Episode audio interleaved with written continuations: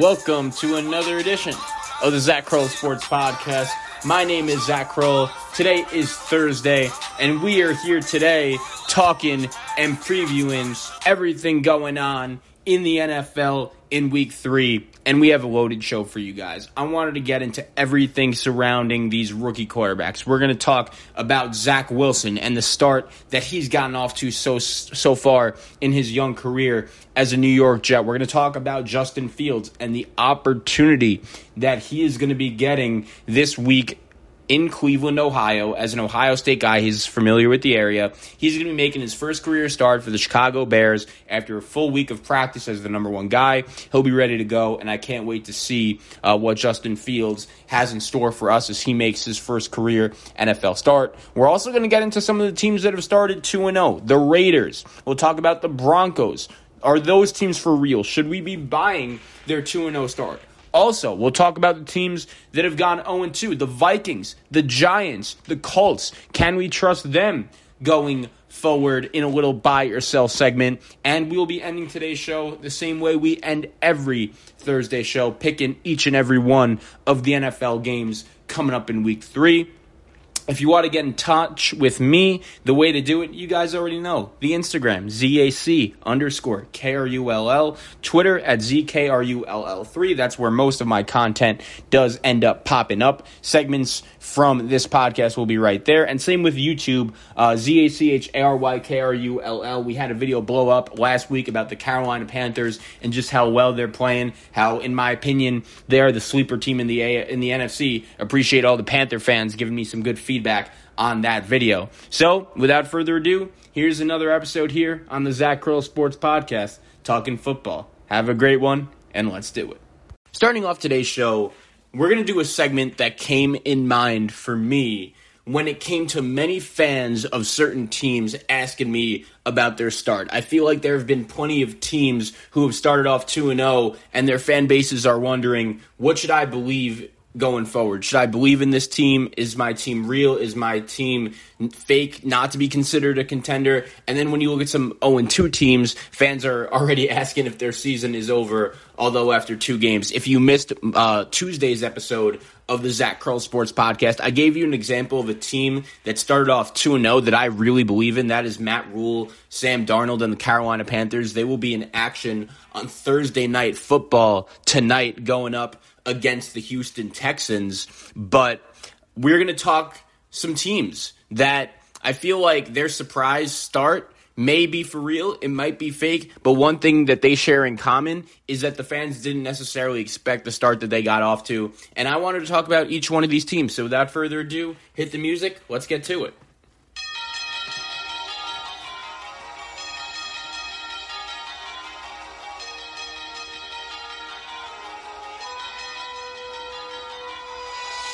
The first team I'll start off with is the Las Vegas Raiders. I think the Raiders are for real. I think they're a playoff team. I really do. And I totally understand that in years past, Jon Gruden and the Raiders, they've been a team that has gotten off to fast starts. And they've been a team that once the regular season hits week 14, week 15, week 16, they usually don't win. But I've been impressed with their defense to start. I think Maxx Crosby is one of the 10 best defensive players in the NFL, or at least he's playing like it. Yannick Ngakoue has been a big time addition there for Vegas. Johnathan Abram is making some big time hits, and it was clear to me watching the Raiders against the Pittsburgh Steelers on Sunday at Heinz Field and watching Derek Carr sling the ball all over the field. I was really impressed with the way the Raiders played, especially coming off the Monday night game at home to open that stadium with fans against the Ravens. To be honest, I thought going into Heinz Field on Sunday was going to be a huge letdown spot for the Raiders, but they came to play. Now, this week, don't lose to the Miami Dolphins coming into your building with Jacoby Brissett under center. It's a big game for the Raiders, but I'll say this their quarterback is playing at a very high level. And Derek Carr, he went to Fresno State. He came into the league, was drafted by a Raider team that wasn't really run properly, and he had uh, some good years his first couple years in the NFL, but I feel like finally he is getting the respect he deserves when he is put in an all right situation. Like Darren Waller could play, Henry Ruggs could play, Josh Jacobs could play, and Jon Gruden could coach offense. So the Raiders are a team I'm definitely uh, looking forward to seeing what they have in store coming up, and I've been really impressed with their 2 0 start. I'm actually buying the Las Vegas Raiders. I'll go to the NFC and give you a team I'm selling. And it's crazy because they've gotten off to this 2 0 start. And I think if you would have asked me so far after two weeks, who is the most exciting team in the NFL? The answer for me might just be Kyler Murray and the Arizona Cardinals. And I'm, I'm I promise, I'm really not trying to sound like a hater. If you would have just watched Kyler Murray's film throughout the first two weeks of the season, you would have literally thought that this guy is the best player in NFL history. He's that exciting, he's that dynamic, he's that athletic, he's that fast. He's a phenomenal player. But here's the problem I don't think the style of play Arizona is doing these first two games of the season is going to be able to translate to late December football when they're going up against some of the best defenses in the NFC and really some of the best defenses in their division. Like the 49ers defense could play, the Rams defense could play. I still believe in Russell Wilson, Pete Carroll, the Seahawks, the foundation that they have built there.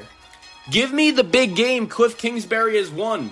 That Sunday night game against Seattle last year, fine, but what happened to Arizona when they could have taken advantage of that win and made the playoffs? They lost back to back games to CJ Beathard and John Wolford. Everyone tells me how much talent the Cardinals have, and I get it. But at the same time, Cliff Kingsbury, when he was at Texas Tech, he wasn't able to coach a good defense. He hasn't been able to produce a winner ever as a head coach in the NFL. And to be quite honest, the only reason why the Arizona Cardinals were able to beat the Minnesota Vikings in one of the better football games we've seen so far this year is literally because Matt Prater, their kicker, was able to hit a field goal from what, 64 yards? And the Vikings missed a field goal from 37 that would have won them the game. Arizona got lucky to get out of there with a win. I totally understand. You're never going to apologize for that. But I want to see Arizona play Seattle, the Rams, the Niners, and some of the other top teams in the NFC until I'm officially buying stock in them. We mentioned the Vikings. It seems like a pretty good transition. I'm selling the Minnesota Vikings. This team has very 6 and 11 vibes to me, especially after the way they totally choked that game away against the Arizona Cardinals. The Vikings are just a team that causes pain. There's nothing really else to say. Just when you think one thing goes their way, you feel like they're never able to get the job done and they're never out to get they're never able to get out of their own way. And it's unfortunate because Mike Zimmer is on the hot seat, especially the way the Vikings have lost their first two games. I think if you're a Viking fan, the most frustrating part is your team hasn't played particularly good in the first two games of the season. And with that being said, you could easily be 2 0. Like, you could have beaten the Bengals in overtime if Dalvin Cook doesn't fumble the football. If your kicker can make a 37 yard field goal, you beat the Arizona Cardinals. And now you have a game against the Seattle Seahawks when they come into your building. And let's be honest, Seattle isn't going to be too happy with the way their game against the Tennessee Titans ended when they choked away a 14 point lead late in the second half. Like, that clearly didn't sit well with Seattle. Kirk Cousins is an all-right quarterback. I think you could win with him, but we know historically how he performs in big games. I think this this Viking team is out of gas. I think Mike Zimmer, as great of a run as he's had, they might just need change there, and that goes with the GM position as well. I don't think Rick Spielman has done a terrible job generating talent, but at the same time, for whatever reason, it's not working, and he needs to do better. I'm selling the Minnesota Vikings. The Indianapolis Colts are a very fascinating case study in this because this was a team that going into the season, I picked to win the AFC South. And I totally understand that the Carson Wentz haters are going to be in full display just because of the fact that this guy can't stay healthy. The fact that he has two sprained ankles right now. If you're a Colts fan, that's super frustrating. And this is a guy that has gone gotten injured many times throughout his career. But at the same time, I still don't think the Colts regret trading for him for two reasons. One, who else were they going to get? Jacoby Brissett? Let's see how he does under center this week for the Miami Dolphins against the Raiders. And I don't think Jacoby Brissett's a bad quarterback, But the bottom line is, I think outside of the quarterback position, the Colts at least thought with this defense, this offensive line, young weapons like Jonathan Taylor and Michael Pittman, that they were going to be good enough to win the AFC South. And really, that roster around quarterback, It, like if Andrew Luck was still the Colts quarterback, I think there is no question about it that this team is a Super Bowl contender. I really believe that. I think everything besides quarterback is there. And given the familiarity that Frank Reich and Carson Wentz had with working with each other, I still don't think the Colts regret it. And it's unfortunate because in that game against the Rams, like Wentz made some frustrating mistakes, but he was still competitive. He showed some signs. He at least tried to get the Colts back in the game, and Jacob Eason gets put into the game when Colts fans needed their quarterback to make a play the most, and obviously that didn't end well. Um, once Carson Wentz got hurt on the final drive, you kind of knew the Colts were in trouble. But hey, it's a huge game. No matter who's under center, right now it looks like it's going to be Jacob Eason. However, Carson Wentz hasn't officially been ruled out. Um, Colts Titans this Sunday. That's just a monster spot for the Indianapolis Colts. If you're a Colts fan, you're going to want to do whatever you can to somehow, someway find a way to win. You have to play desperate. And there was a good chance that both of these teams going into this spot were going to be 0 2. And the Titans found a way to win. The Colts need to do something similar this Sunday on the road in Nashville, no matter who's under center. I'm buying the Colts, by the way. I think as long as Carson Wentz stays healthy, they're the better team than the Titans. The Denver Broncos are the next team I'll bring up. I think what is the problem for Denver is that, look, I'll give them credit for their hot start. They've played really well, and they do deserve credit for winning games this season that they should win just because of the fact that last year there were plenty of games where I feel like the Broncos just flat out didn't show up ready to play against opponents they were very capable of beating. And they beat the Giants and the Jaguars. I'm not going to lie, those could be two of the five worst teams in the NFL. I'm, I'm just being honest. And they have the Jets this week. Go beat them, go to 3 0. But then after that, the schedule gets much, much tougher. They have Baltimore. They have Kansas City twice. They obviously have the Raiders twice. They have the Chargers twice. And look, Teddy Bridgewater has played really well throughout the first two games. But I just think when it's third and eight against some of the best defenses in the NFL, and you're starting to find yourself in big time shootouts with Patrick Mahomes and Justin Herbert and even Derek Carr I throw into that category, you're going to need your quarterback to make a big time play. So maybe the Broncos do find their way in the playoffs, especially with a seven uh, team playoff this year.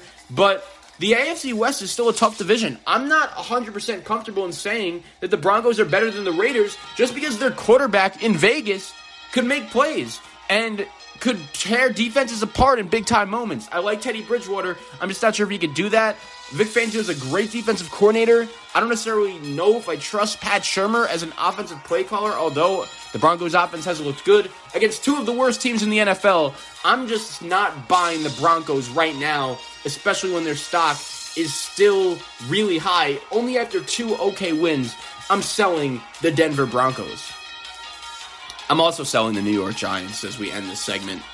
I told you that game against Washington that they lost on Thursday Night Football is a game that gets coaches fired. It was that bad.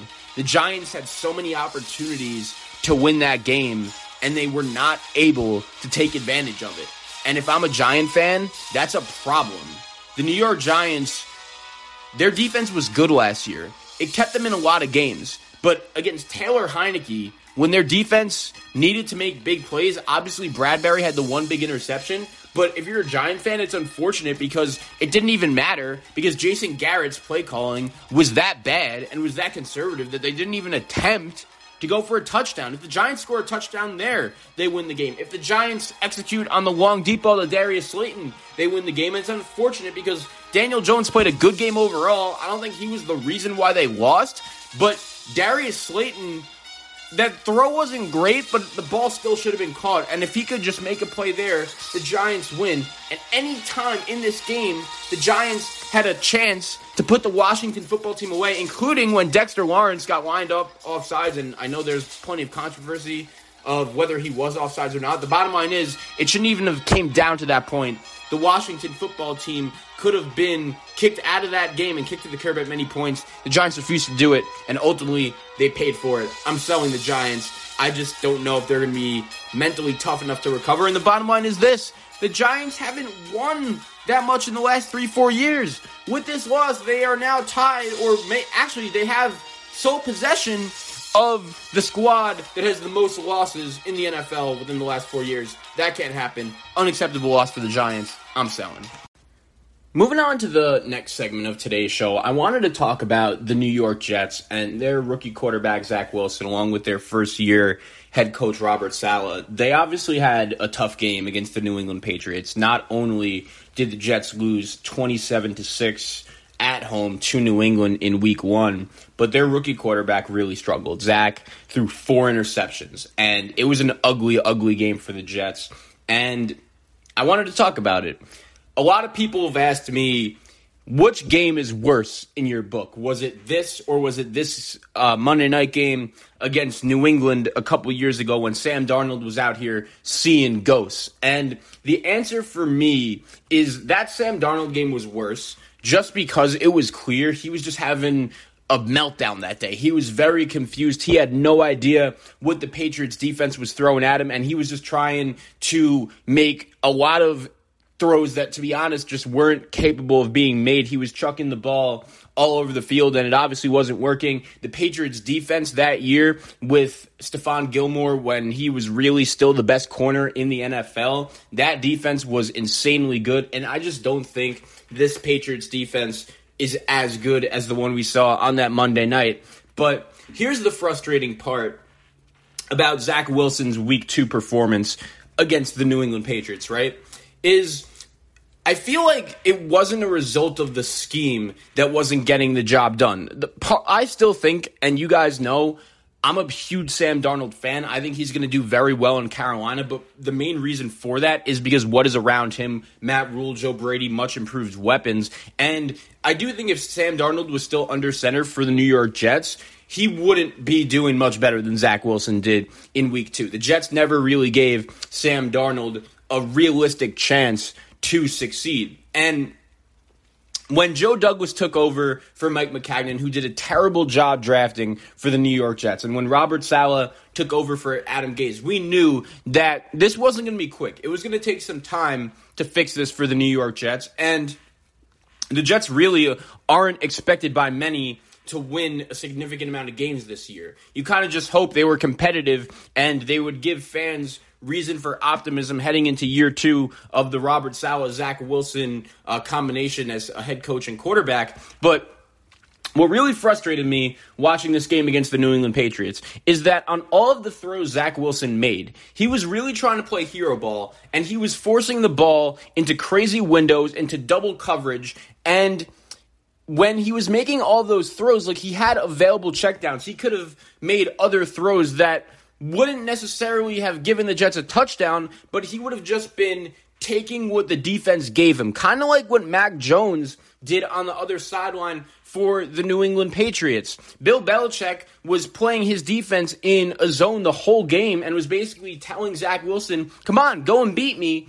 And Zach Wilson fell for that. And look, it's Bill Belichick. This guy is probably the greatest head coach in the history of the NFL. And one thing about Bill Belichick is that he owns rookie quarterbacks. There isn't a guy who is better and that is better of taking advantage of young quarterbacks' mistakes than Bill Belichick. And it was going to take some time for Zach. We totally understand that. But I just think that if he would have just let what the defense uh, gave him, if he would have just taken what the defense gave him, then the Jets would have been, been in a much better position to win. And I think the frustrating part about this is the Jets, from an outside the quarterback perspective, 2 to 53, I actually thought they played pretty well in this game. Their offensive line wasn't great. I think at this point we really know what this unit is, especially without Mekhi Becton. But, but they did everything they really could in this game. You could clearly tell that Robert Saleh has the defense coached up and that they're coming ready to play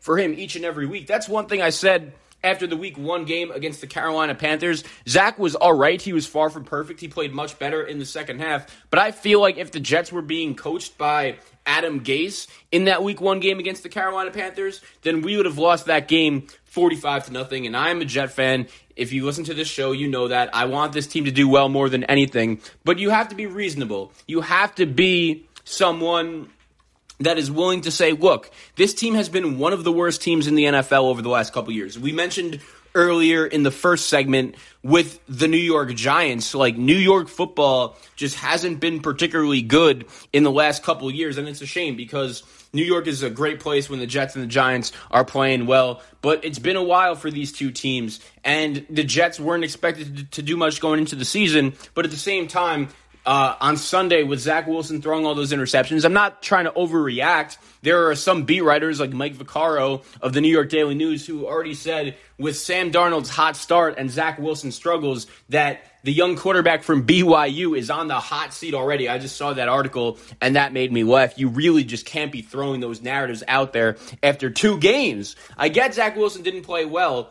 And here's the other problem.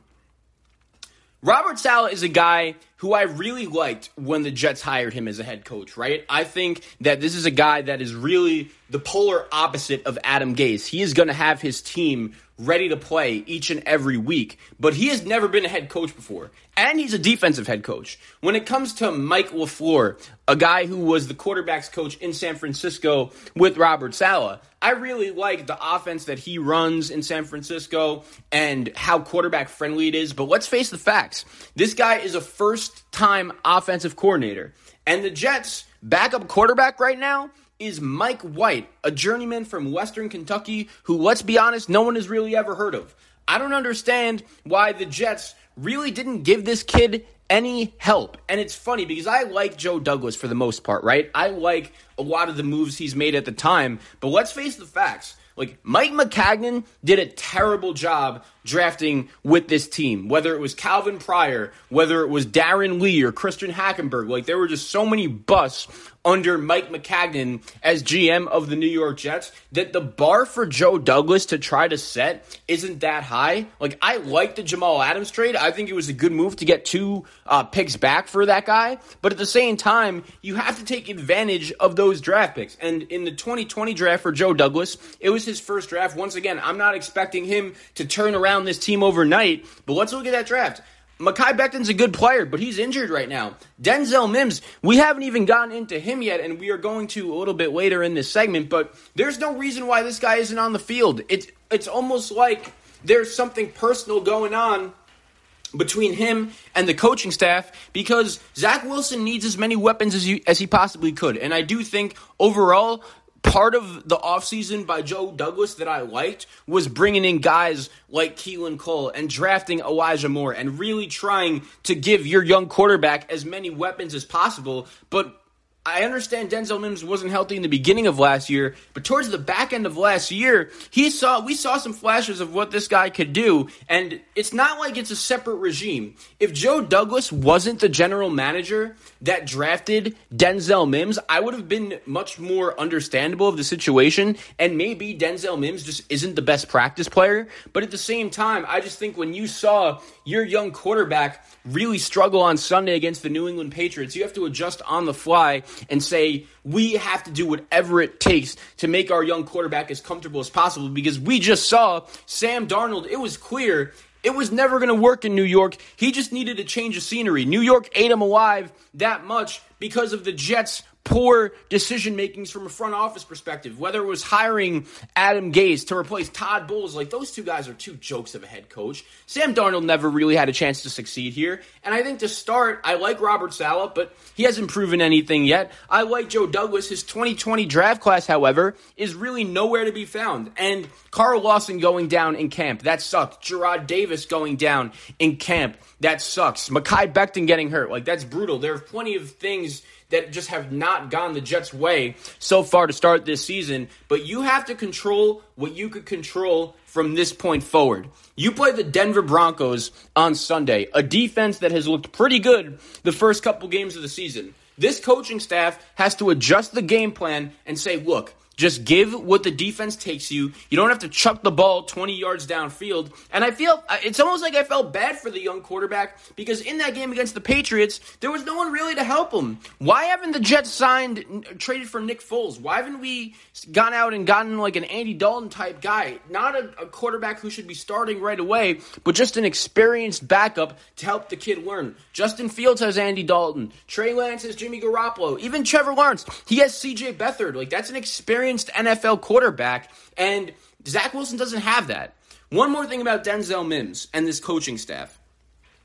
They want Elijah Moore to be the big play guy. They want him to go out there and be the next outside big time wide receiver like Antonio Brown in his prime, or even, you know, a, a, some of the best wide receivers you could ever see, like Randy Moss, like a guy like that. But when you put a guy on the outside like that, it takes time. And for me, Elijah Moore looks unguardable in the slot. He looked really good in the snaps that he's taken in the slot, but the Jets want to turn him into this big play guy. I get it. But when you have a young quarterback that's failing to make the right decisions and failing to make the comfortable throws, having Denzel Mims, a 6'2 wide receiver who could high point the football and make big time plays, I just think that's a guy that if you put on the outside along with Corey Davis, put uh, Elijah Moore in the slot where he's going to be out here against linebackers and winning that matchup most of every time. I also really like what we've seen from the young rookie running back Michael Carter from North Carolina. The Jets haven't had a running back in a, it feels like a while combine him with Ty Johnson, maybe you got a nice one two punch going there. I think that if the quarterback could just take a deep breath with the way the defense has already played for this head coach, it doesn't have to be that bad. The frustrating thing was Zach Wilson, he just was struggling against the Bill Belichick defense, and you expect that to happen. This Patriots team coming off a loss against the Miami Dolphins, that's a game they really should have won. They uh, they were hungry, they were motivated, they were ready to go. And Bill Belichick is just one of the best defensive minds ever, probably the best defensive mind ever. And Mac Jones, I don't want to hear the comparisons with him and Zach Wilson already just because it's apparently obvious the situation Mac Jones is in is just much better than Zach Wilson's. He has a good running game. He has one of the best offensive lines in the league. And he has Bill Belichick and Josh McDaniels on his sideline. Zach Wilson doesn't even have an experienced backup quarterback to go to. So rather than the four interceptions, that's not even what I'm really most upset about. We expected Zach Wilson to have some growing pains throughout the season. My concern is that there was no one there to really help him. Joe Douglas, I like him as a GM, but let's be honest, his draft class in 2020 hasn't gotten off to the best start. Obviously, you're going to give that more time to see before we give a real final evaluation on that 2020 draft class. And it was just a tough loss to the New England Patriots. Um, I just wish we had a backup quarterback that could help this young kid, especially with the first year head coach who is known for being a defensive guy and a first year offensive coordinator in Mike LaFleur. Jets have Denver this week. If Zach Wilson is out here forcing the ball into just tight windows, we're not going to be able to get it done, and it's going to be a tough loss. I just want to see an improved game plan on offense on Sunday for the Jets in Denver. Moving on to the next segment of today's show, I wanted to talk about the major announcement that was made in the city of Chicago when it comes to their quarterback as Bears head coach Matt Nagy has announced that Justin Fields, the rookie first round pick from Ohio State, will be the Bears starting quarterback in their week three matchup against the Cleveland Browns on the road. And we have plenty to react uh, from this decision. I'll start off by saying this. I'm a big believer when it comes to the NFL in 2021 that even though it obviously isn't easy for a rookie quarterback to come in right away and learn the offense and, and be good and as a rookie it's tough i don't think everyone is expecting justin fields to be the next andrew luck and lead a team with head coach Chuck Pagano, who Bears fans are very familiar with, and Ryan Grigson is their GM. Like, I don't think anyone was expecting Justin Fields to come in right away and be the next Andrew Luck. But I'm a big believer. When you have a young quarterback, you have to take advantage of the window they're in. And I think that's very possible, at least more likely happening today, opposed to 10, 15, 20 years ago, because quarterbacks are brought into college from these high, from these satellite camps that go on while they're in high school, and they just have a better idea of how to read pro level defenses. They have a much better idea, and they are running much more college friendly offenses in the NFL today than they did during that time 10, 20, 15 years ago. And when it comes to Justin Fields and the Bears, the Bears roster certainly isn't perfect, right? I think their defense, while it was one of the best defenses in the league two, three years ago when Khalil Mack and Roquan Smith, Eddie Jackson, all those guys were there and they were one of the best defenses in the NFL. Over the past year or two, the Bears defense has been a little disappointing. Not to say that they've been a bad unit, but they haven't really been able to carry the team to victories like they were two years ago. At the same time, it is totally fair for you to make the argument that Mitch Trubisky was just that bad as a starting quarterback, and that's why, the, excuse me, the Bears teams of the last two years just hasn't been good. But when it comes to Justin Fields, I guess I understand the narrative and the reasoning as to why Andy Dalton started their week one game against the Los Angeles Rams. That was a tough spot. And when you consider the fact that the Bears, even though their offensive line has played okay, at least better than it's expected to start the season, I understood the nerves putting behind Justin putting Justin Fields behind that Bears offensive line who no one really expected to be good going up against the Rams ferocious defensive line uh, and Aaron Donald and Leonard Floyd like guys that could just clearly get to the quarterback. But it's week three, and if you look at the Bears' schedule, they are approaching the softer part of it. After their game in week two against the Cincinnati Bengals, which they were able to win, they now sit uh, with the record of one in one, tied for first place at the top of the NFC North with uh, their rivals, the Green Bay Packers. But their next couple games, it's at Cleveland, home against Detroit, at the Raiders. And I get the Raiders have been playing really well and their defense has been playing really well, but I don't think the Raiders defense is that tough of a matchup for quarterbacks, especially when you compare it to some of the other defenses in the NFL. And basically, the point I'm trying to make here is that I think if the Bears were ever going to let Justin Fields play early, this would be the time to do it and just let him gain some confidence. If I'm the Chicago Bears, and look, I don't think the Bears' situation around their quarterback isn't as bad as what we've been seeing with Trevor Lawrence in Jacksonville and what we've been seeing with Zach Wilson in New York. Obviously, both of those young quarterbacks are struggling right now, and I think the situation that's going on around them has a lot to do with it. I don't think the Bears situation is that bad, even though it's far from ideal. I get their offensive line isn't great, but Allen Robinson, Darnell Mooney, David Montgomery is a really good running back. And Matt Nagy, I understand he has been disappointing as a head coach over the last couple years. I did like some of the offensive schemes he was showing in that game against the Cincinnati Bengals. So I think the Bears need to use the struggles of the young quarterbacks like Wilson and Lawrence in the league to their advantage and say, okay, we have to learn and we have to coach up our young quarterback and tell him that he doesn't have to win the game every play by himself. He just needs to take what the defense gives him and just get adjusted into the game. Make all of the easy throws that you have to make. Because here's the thing with Justin Fields, right?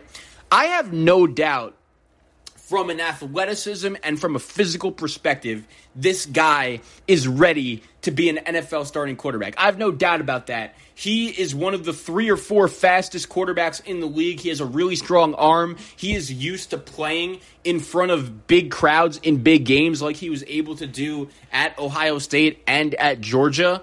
Uh, I'm still really surprised, to be honest. He fell in the NFL draft to the Chicago Bears. They had the number 12 pick. So I think from a physical perspective, Justin Fields is all set and ready to go. Where the problems come in is that we just don't know if he knows the playbook 100%. And we saw the one big hit that he took in that preseason game against the Buffalo Bills. And if you're a Bears fan, like that is the one thing if Justin Fields is on the field, you don't want to see. You don't want to see him getting absolutely lit up by defenses almost in a similar way that uh, Tua Tagovailoa played against the Buffalo Bills on the uh, on his injury that uh, got him a, a couple of his ribs. Like Tua got dodged by that defensive player. And that is something that you do not want to see happen to your young quarterback. So, as long as Justin Fields is ready and is capable, and I totally understand the only real guy that knows the answer to that is Matt Nagy, but at the same time, if you're the Bears, I feel like you would have to prioritize getting Justin Fields ready and as used to the playbook as soon as you possibly can, just because your window around your young rookie quarterback it's open and you have a real opportunity, especially with Khalil Mack and Roquan Smith and Akiem Hicks and Eddie Jackson on your defense. Like, I understand your defense isn't as good as it once used to be, but I feel like if Justin Fields develops and becomes a really good quarterback, I wouldn't be shocked if the Bears are in the playoffs sooner rather than later. And I know I mentioned Zach Wilson and Trevor Lawrence and just the terrible situations they've been in. But at the same time, look at some of the other quarterbacks around the league that actually play for competent and smart run organizations and what they've accomplished throughout the first couple years of their NFL career. Patrick Mahomes won an MVP in his second season in the NFL, and it was only his first year as the starting quarterback. And I know you're going to say, uh, Alex Smith was the starting quarterback for Kansas City to start off that season. And if Mahomes doesn't sit out that one year, who knows if he wins the MVP? That uh, that's true, but that's just a totally different circumstance because when you looked at the Kansas City Chiefs, Alex Smith was a quarterback that was winning playoff games left and right. He was always a consistent winner for the Kansas City Chiefs. Meanwhile, Patrick Mahomes was playing in the Big 12, and really, up to that point, we had just never seen a Big 12 quarterback come into the NFL right away and be able to take the job and run with it. We also look at Lamar Jackson. He's a guy that has won uh, in his second year, an MVP in year two. He also led his team to the playoffs in year three. We've seen flashes of excellence from guys like Justin Herbert and Joe Burrow. And look, it's funny, Justin Herbert, his offensive line around him last year was terrible. Anthony Lynn still doesn't know how to manage the clock. I'm sure you guys saw that on Monday Night Football uh, the other night. And originally, the Chargers were going with Tyrod Taylor under center.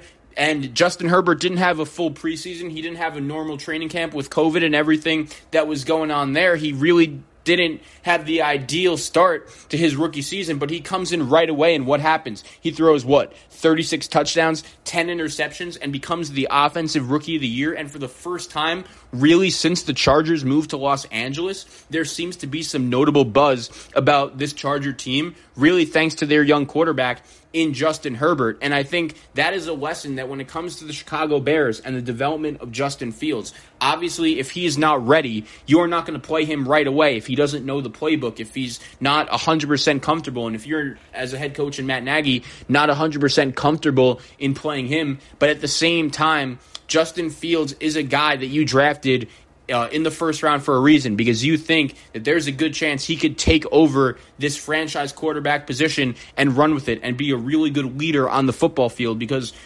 no one is saying from a physical perspective he can't do it all. It's just the mental part now. And I think as a quarterback, he's just going to have to show that he could take advantage of it. And look, this matchup against Cleveland on the road in week three, it's not an ideal matchup. I'm not expecting Justin Fields to come in and light the world on fire right away. But at the same time, I do think that the experience is going to be good for him. And maybe this provides a spark to the Bears in the locker room. There are plenty of people in that locker room, I'm sure, that think when you compare Justin Fields to Andy Dalton from a physical perspective, Justin Fields is clearly the better guy. And Andy Dalton he's had an all right career. Like he did some really good things in Cincinnati when he had guys like AJ Green and uh, Jeremy Hill in his prime around him. Like those Bengals teams were really good, but at the same time.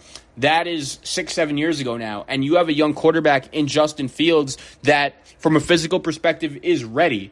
Um, it's just the question is, is he comfortable mentally and does he know how to make all the plays for this Bears offense? And Matt Nagy even said that when both quarterbacks are healthy, he does expect Andy Dalton to be the guy. I'll say this if Justin Fields could lead the Bears on the road in Cleveland to a win somehow, some way in week three right now, the Browns are a seven point favorite, then this job is going to be his. If he beats the Lions at home in week four, which is a game that I believe the Bears really should win no matter who is under center, they then go to the Raiders, they host the Packers, go to Tampa Bay, host the Niners. Like the schedule will get a little bit harder from there, but at the same time, I just think Justin Fields needs the experience. He needs the growing pains, and if he's going to mess up, it is better that he learns those lessons sooner rather than later. And once again, if you wanted to start Andy Dalton for the Week One game against the Los Angeles Rams, I get it. It was a tough spot. Uh, I personally would have started Justin Fields, but okay, you didn't believe in your offensive line.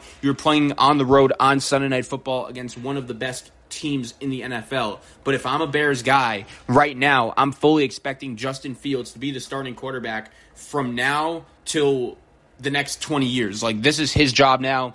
It should be his time to run with it. And if I'm a Bears fan, I'm excited to see how the Justin Fields era starts. I understand that game against the Bengals wasn't ideal. He made some plays, but he really wasn't great. He wasn't spectacular. But now, with the full week of a game plan being executed, a full week of practice as the QB1.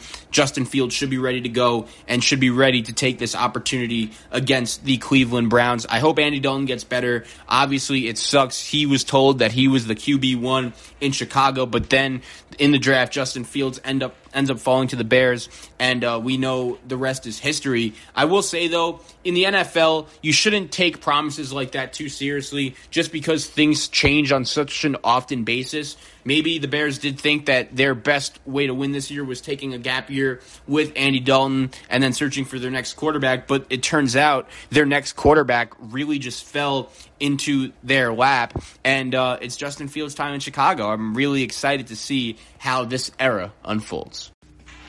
Moving on to the last and final segment of today's show, it is now time to predict each and every game in the NFL in week number three. If you've missed it throughout the first two weeks of the season, we've gone nine and seven each week. And you know, we have to be better than that. Nine and seven, we're aiming for 11 and 5, 12 and 4, 13 and 3 when it comes to picking these games. But I love doing it. I love talking about each one of these games.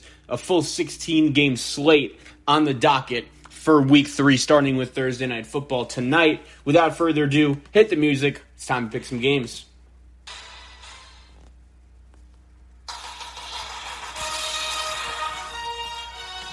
Starting off with Thursday Night Football in week number three, a team that we've spoken about a lot on this show over the last couple days. It is the Carolina Panthers. They will go into this game with a record of 2 0, heading to Houston, taking on the 1 1 Texans. Tyrod Taylor will be out and not playing under center for the Texans in this one as the rookie quarterback Davis Mills gets the start. I'm going with the Panthers. I just think they're the better team, and I feel bad for Tyrod Taylor that after waiting a lot of years throughout his career, he's been waiting to be that starting quarterback. And unfortunately, just when things look good, he gets knocked out of that game against Cleveland, and he's going to be out for the next couple weeks. I just think Carolina is the better coach team. They're the more talented team. And you guys know, I think the Panthers have one of the best eight defenses in the NFL. I think it's that good. Brian Burns is a stud. I love everything that Rhule has done since he's gotten to Carolina, putting Sam Darnold in a position to win. I will go with the Panthers to get the win over the Texans. Let's go to the one o'clock games, and let's start off with, in my opinion, the most fascinating one o'clock game. The Los Angeles Chargers. They're coming off a tough loss to the Dallas Cowboys. They sit at one and one. They're heading to Arrowhead Stadium, taking on the Kansas City Chiefs, who also sit in one and one, who also had a pretty tough loss in week number two on Sunday Night Football to the Baltimore Ravens. I'm going with the Chiefs in this one. They're at home, and I totally understand. I think these two quarterbacks are much closer than everyone thinks. It's just the Chiefs coming off a loss. Mahomes never loses in September, and I get people have their worries about the Chiefs coming off of their tough week two loss to the Ravens, but just think about the amount of things that had to go wrong for Kansas City in order for them to lose that game. Lamar Jackson throws the couple interceptions to start, but Baltimore just kept on coming back and coming back after the big Kelsey touchdown, after the long touchdown to Demarcus Robinson. There were plenty of opportunities throughout this Sunday night football game where you were just like, all right, like Kansas City's got it in the bag. Now, credit to Baltimore. They made plenty of plays and got the job done. They got the win and they deserve credit. And then they also forced a couple turnovers. One on that Mahomes interception, which honestly could have been the worst uh, interception of Patrick Mahomes' career. Clyde Edwards Helaire fumbles the ball when literally the only thing he couldn't do if he wanted to win that game for the Kansas City Chiefs was fumble the ball there. That sucks, but there were plenty of things that had to go wrong for Kansas City in order to lose that game. For the Chargers, the penalties just killed them. I thought that Justin Herbert played fine. I think the Chargers are going to be fine. I think Brandon Staley's a fine coach, but that is just a game that the Chargers in recent years have really just always found a way to lose. And I think there is way too much top notch talent on this team between Justin Herbert and Keenan Allen and Derwin James and Joey Bosa. Like, that is as good as a group of core players you're really ever going to find in the NFL.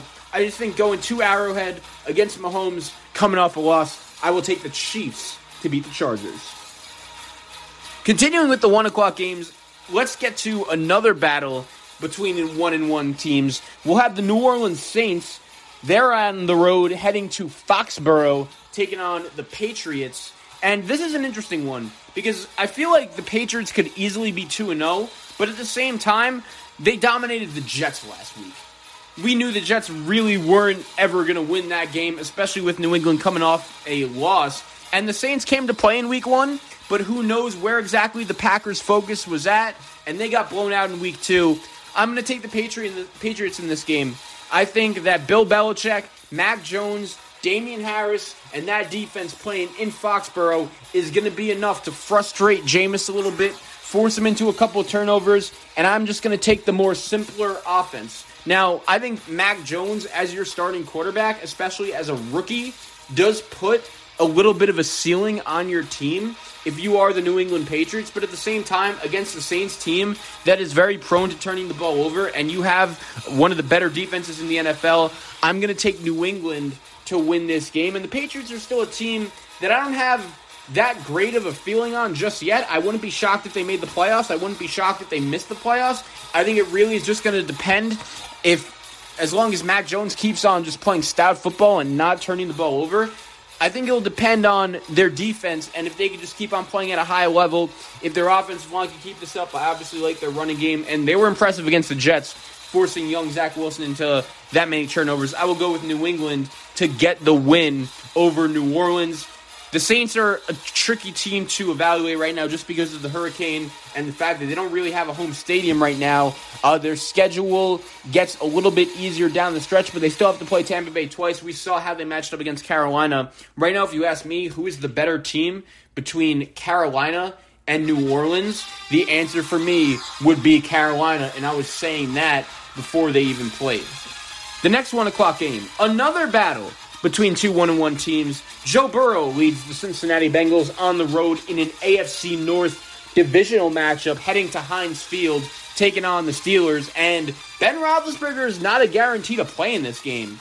I think if you're a Bengal fan, that might just be the door you need. The fact that there is a very good chance, whether Ben Roethlisberger plays in this game or not, that you're going to have the better quarterback. Here's the worry it's not 100% that TJ Watt is going to play for the Steelers. Even if he doesn't, though, we all agree this Bengals offensive line is a disgrace and a big worry for their team going forward. I totally understand Ja'Marr Chase has had a couple really good games to start off his NFL career, but we saw in that game against the Bears, like, the Bengals couldn't block. And I feel for Joe Burrow because whenever the conversation comes up about the best young quarterbacks in the league, right? We obviously talk about Mahomes and Lamar Jackson, but even guys like Zach Wilson and Trevor Lawrence and Justin Herbert. For some reason, Joe Burrow is never in that conversation. And the reason why is because the franchise and the organization around him sucks, and it's unfair. I think Joe Burrow is a quarterback that is good enough to win games for his team by himself, but he just literally doesn't have an offensive line. I'm going to take the Steelers playing at home. I feel like they it's going to be tough for them to lose back-to-back home games, especially against teams they should really beat. And the Steelers got off to a really nice start to the season in week 1. I think they find a way to pick up that momentum again and beat the Bengals, but I think it's going to be a close game. I really do, especially being a divisional matchup. We always know how close those matchups usually are. Continuing with the 1 o'clock games, another battle between two 1 and 1 teams. The Washington football team, they're coming off a big win on Thursday night football against the Giants. They're heading on the road to Orchard Park, New York, taking on Josh Allen, Stefon Diggs, and the Bills. I'm going to take the Bills at home in this game, but I will say, I'm kind of concerned about the Bills. And you're going to say, Zac, how are you concerned about the Bills after they just beat your Miami Dolphins, the team that I picked to win the AFC East? And not only did they beat them, they won 35 to nothing, and the game wasn't that close. Here's the problem if you watch the game, the reason why the score ended up being 35 nothing wasn't really because the Bills were just running Miami out of the building. It's just because the Dolphins were screwing up on their own part. They made so many self inflicted mistakes. And I like Taylor Heinicke for Washington. I do. I think that he should have been named the starter from the beginning over Ryan Fitzpatrick just because he gives the team a little bit more of a threat with his legs. He can throw the football. And Washington, they need a quarterback no matter how good their defense is. I like their defense, but it hasn't necessarily lived up to the hype to start the season. I'll take Buffalo in this game. I think it's going to be closer than it's expected. The spread, I believe, is 8.5 to 9. I'll take Washington to cover that. But I think Buffalo playing at home after the way they played at home in week one, I think the Bills get back in the win column and get the W over Washington. Let's get involved with the game with the 0 2 team. That's the Indianapolis Colts. They will be on the road in an AFC South clash against the Tennessee Titans. Tennessee, they could easily be 0 2 as well, but had a big time comeback win against Seattle. It was great to see Derrick Henry back running the football uh, like his old self. It's an unknown if Carson Wentz is going to play in this game. And to be honest, even if he was playing, I would still take Tennessee because it's just hard to trust this guy right now. I totally understand that throughout his career, Frank Reich has been a guy who's been known to getting off to really good starts, but they had chances to beat Seattle. They had chances to beat the Rams, and they couldn't do it. Tennessee is not some juggernaut team, in my opinion. I still think even if they lose this game, as crazy as it may sound, this division is not over for Indianapolis. I trust Frank Reich that much as a head coach, and I really wouldn't be shocked if the Colts find a way to win this game.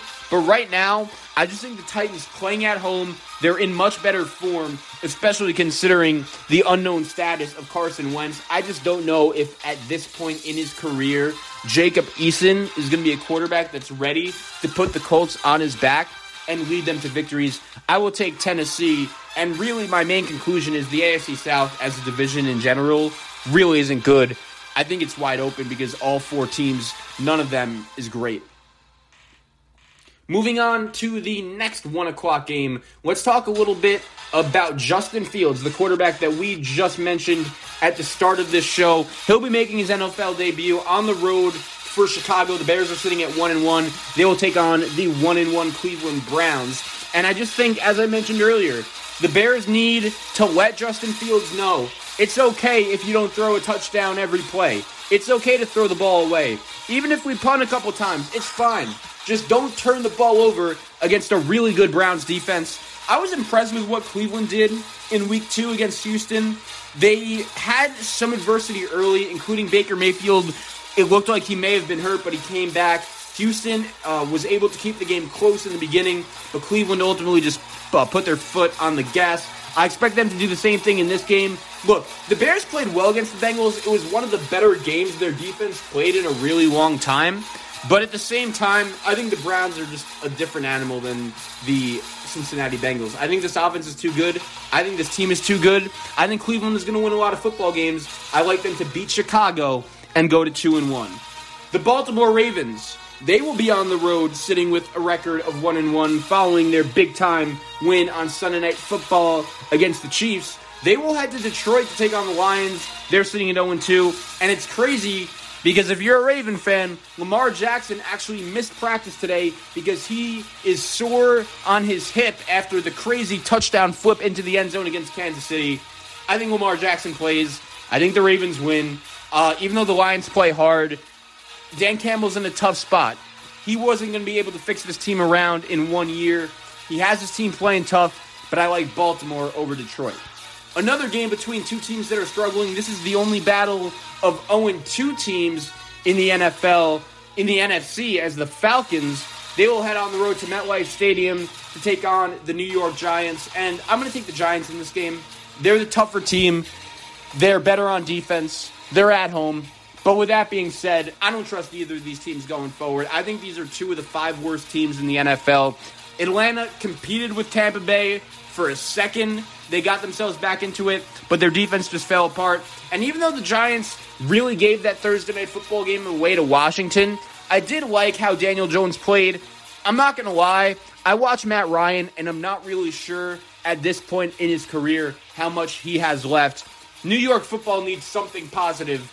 I will take the Giants to beat the Falcons.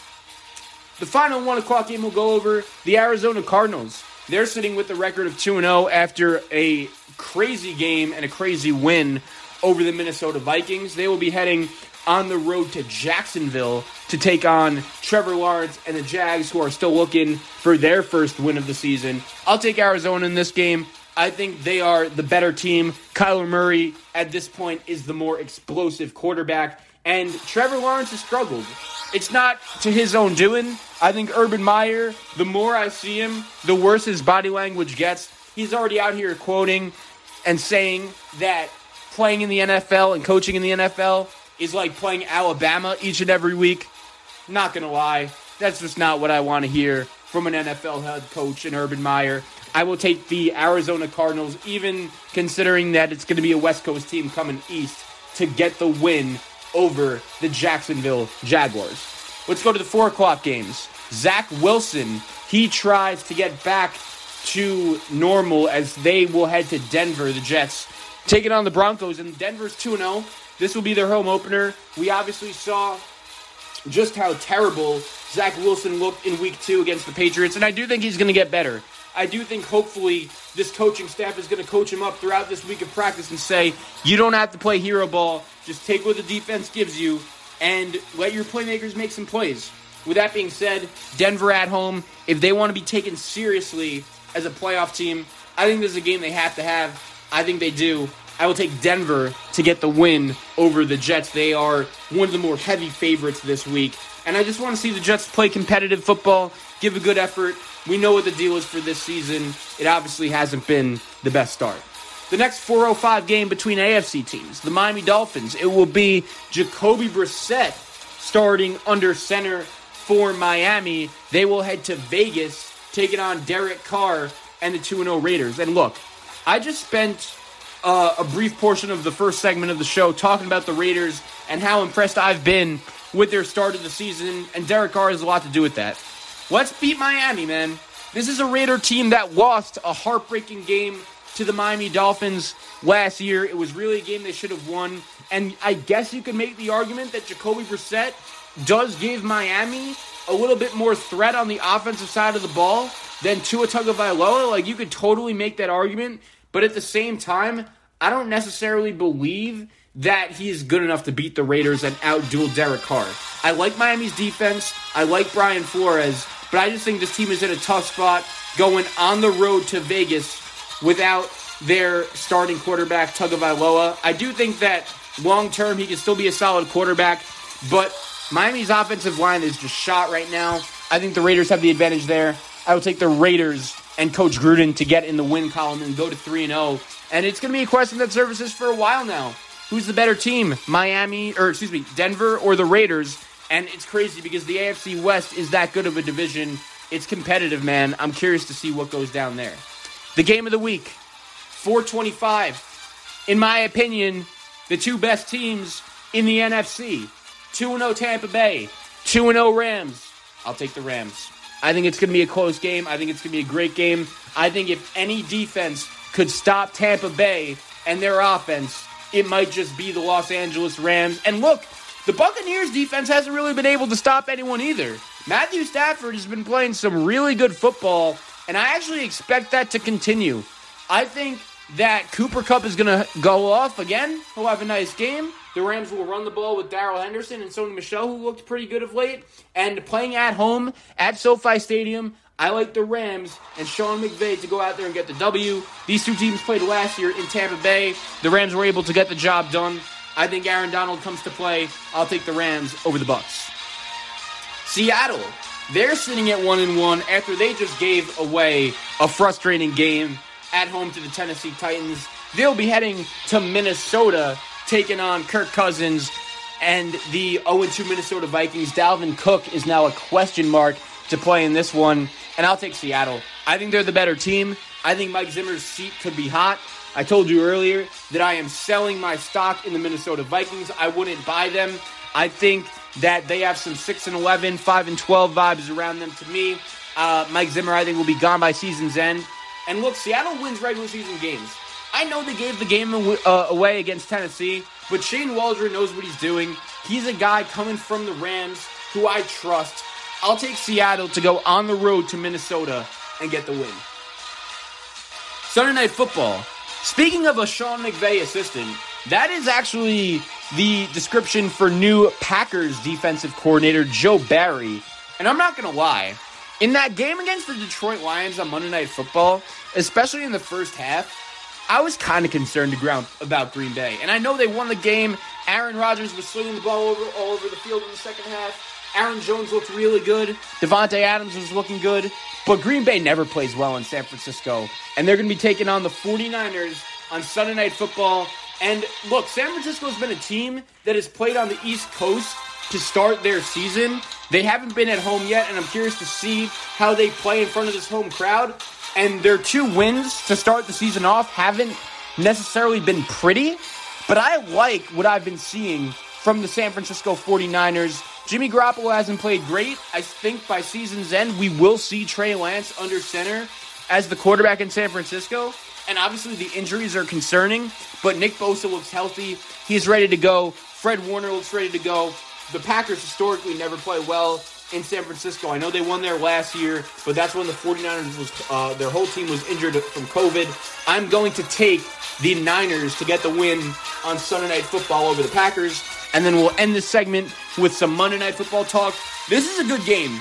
Two teams in the NFC East, Philadelphia and Dallas. I think you could reasonably make the argument that these two teams are the two best teams in the NFC East, even though I do think by season's end, Washington will be right there in the conversation. And Philly, I don't really know what they are yet. They looked really good in week one, albeit against a terrible Atlanta team. Dallas, they could easily be 2 0 right now, but they could easily be 0 2 right now. And I think they were able to do a good job to take advantage of the penalties that the Chargers were having in that game, and they won and they deserve credit. But Mike McCarthy's clock management towards the end was terrible.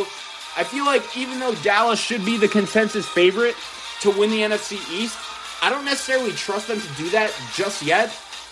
But with that being said, I'll take them at home to win this game. They have the better quarterback playing at home.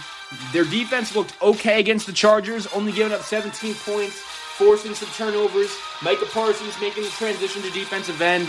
I don't think he's going to be able to do that as naturally in this matchup against Philly just because their offensive line is better. If he could dominate a rookie Charger tackle, that's fine. But let's see him do it against a guy like Lane Johnson who's been in the league for a while. Uh, with that being said, though, I'll take Dallas. I think Dak and Tony Pollard will make enough plays. Dallas has an interesting problem considering they're paying Zeke $90 million and Tony Pollard looks like the better running back. To recap my picks, Thursday night football, I'll go Carolina over Houston.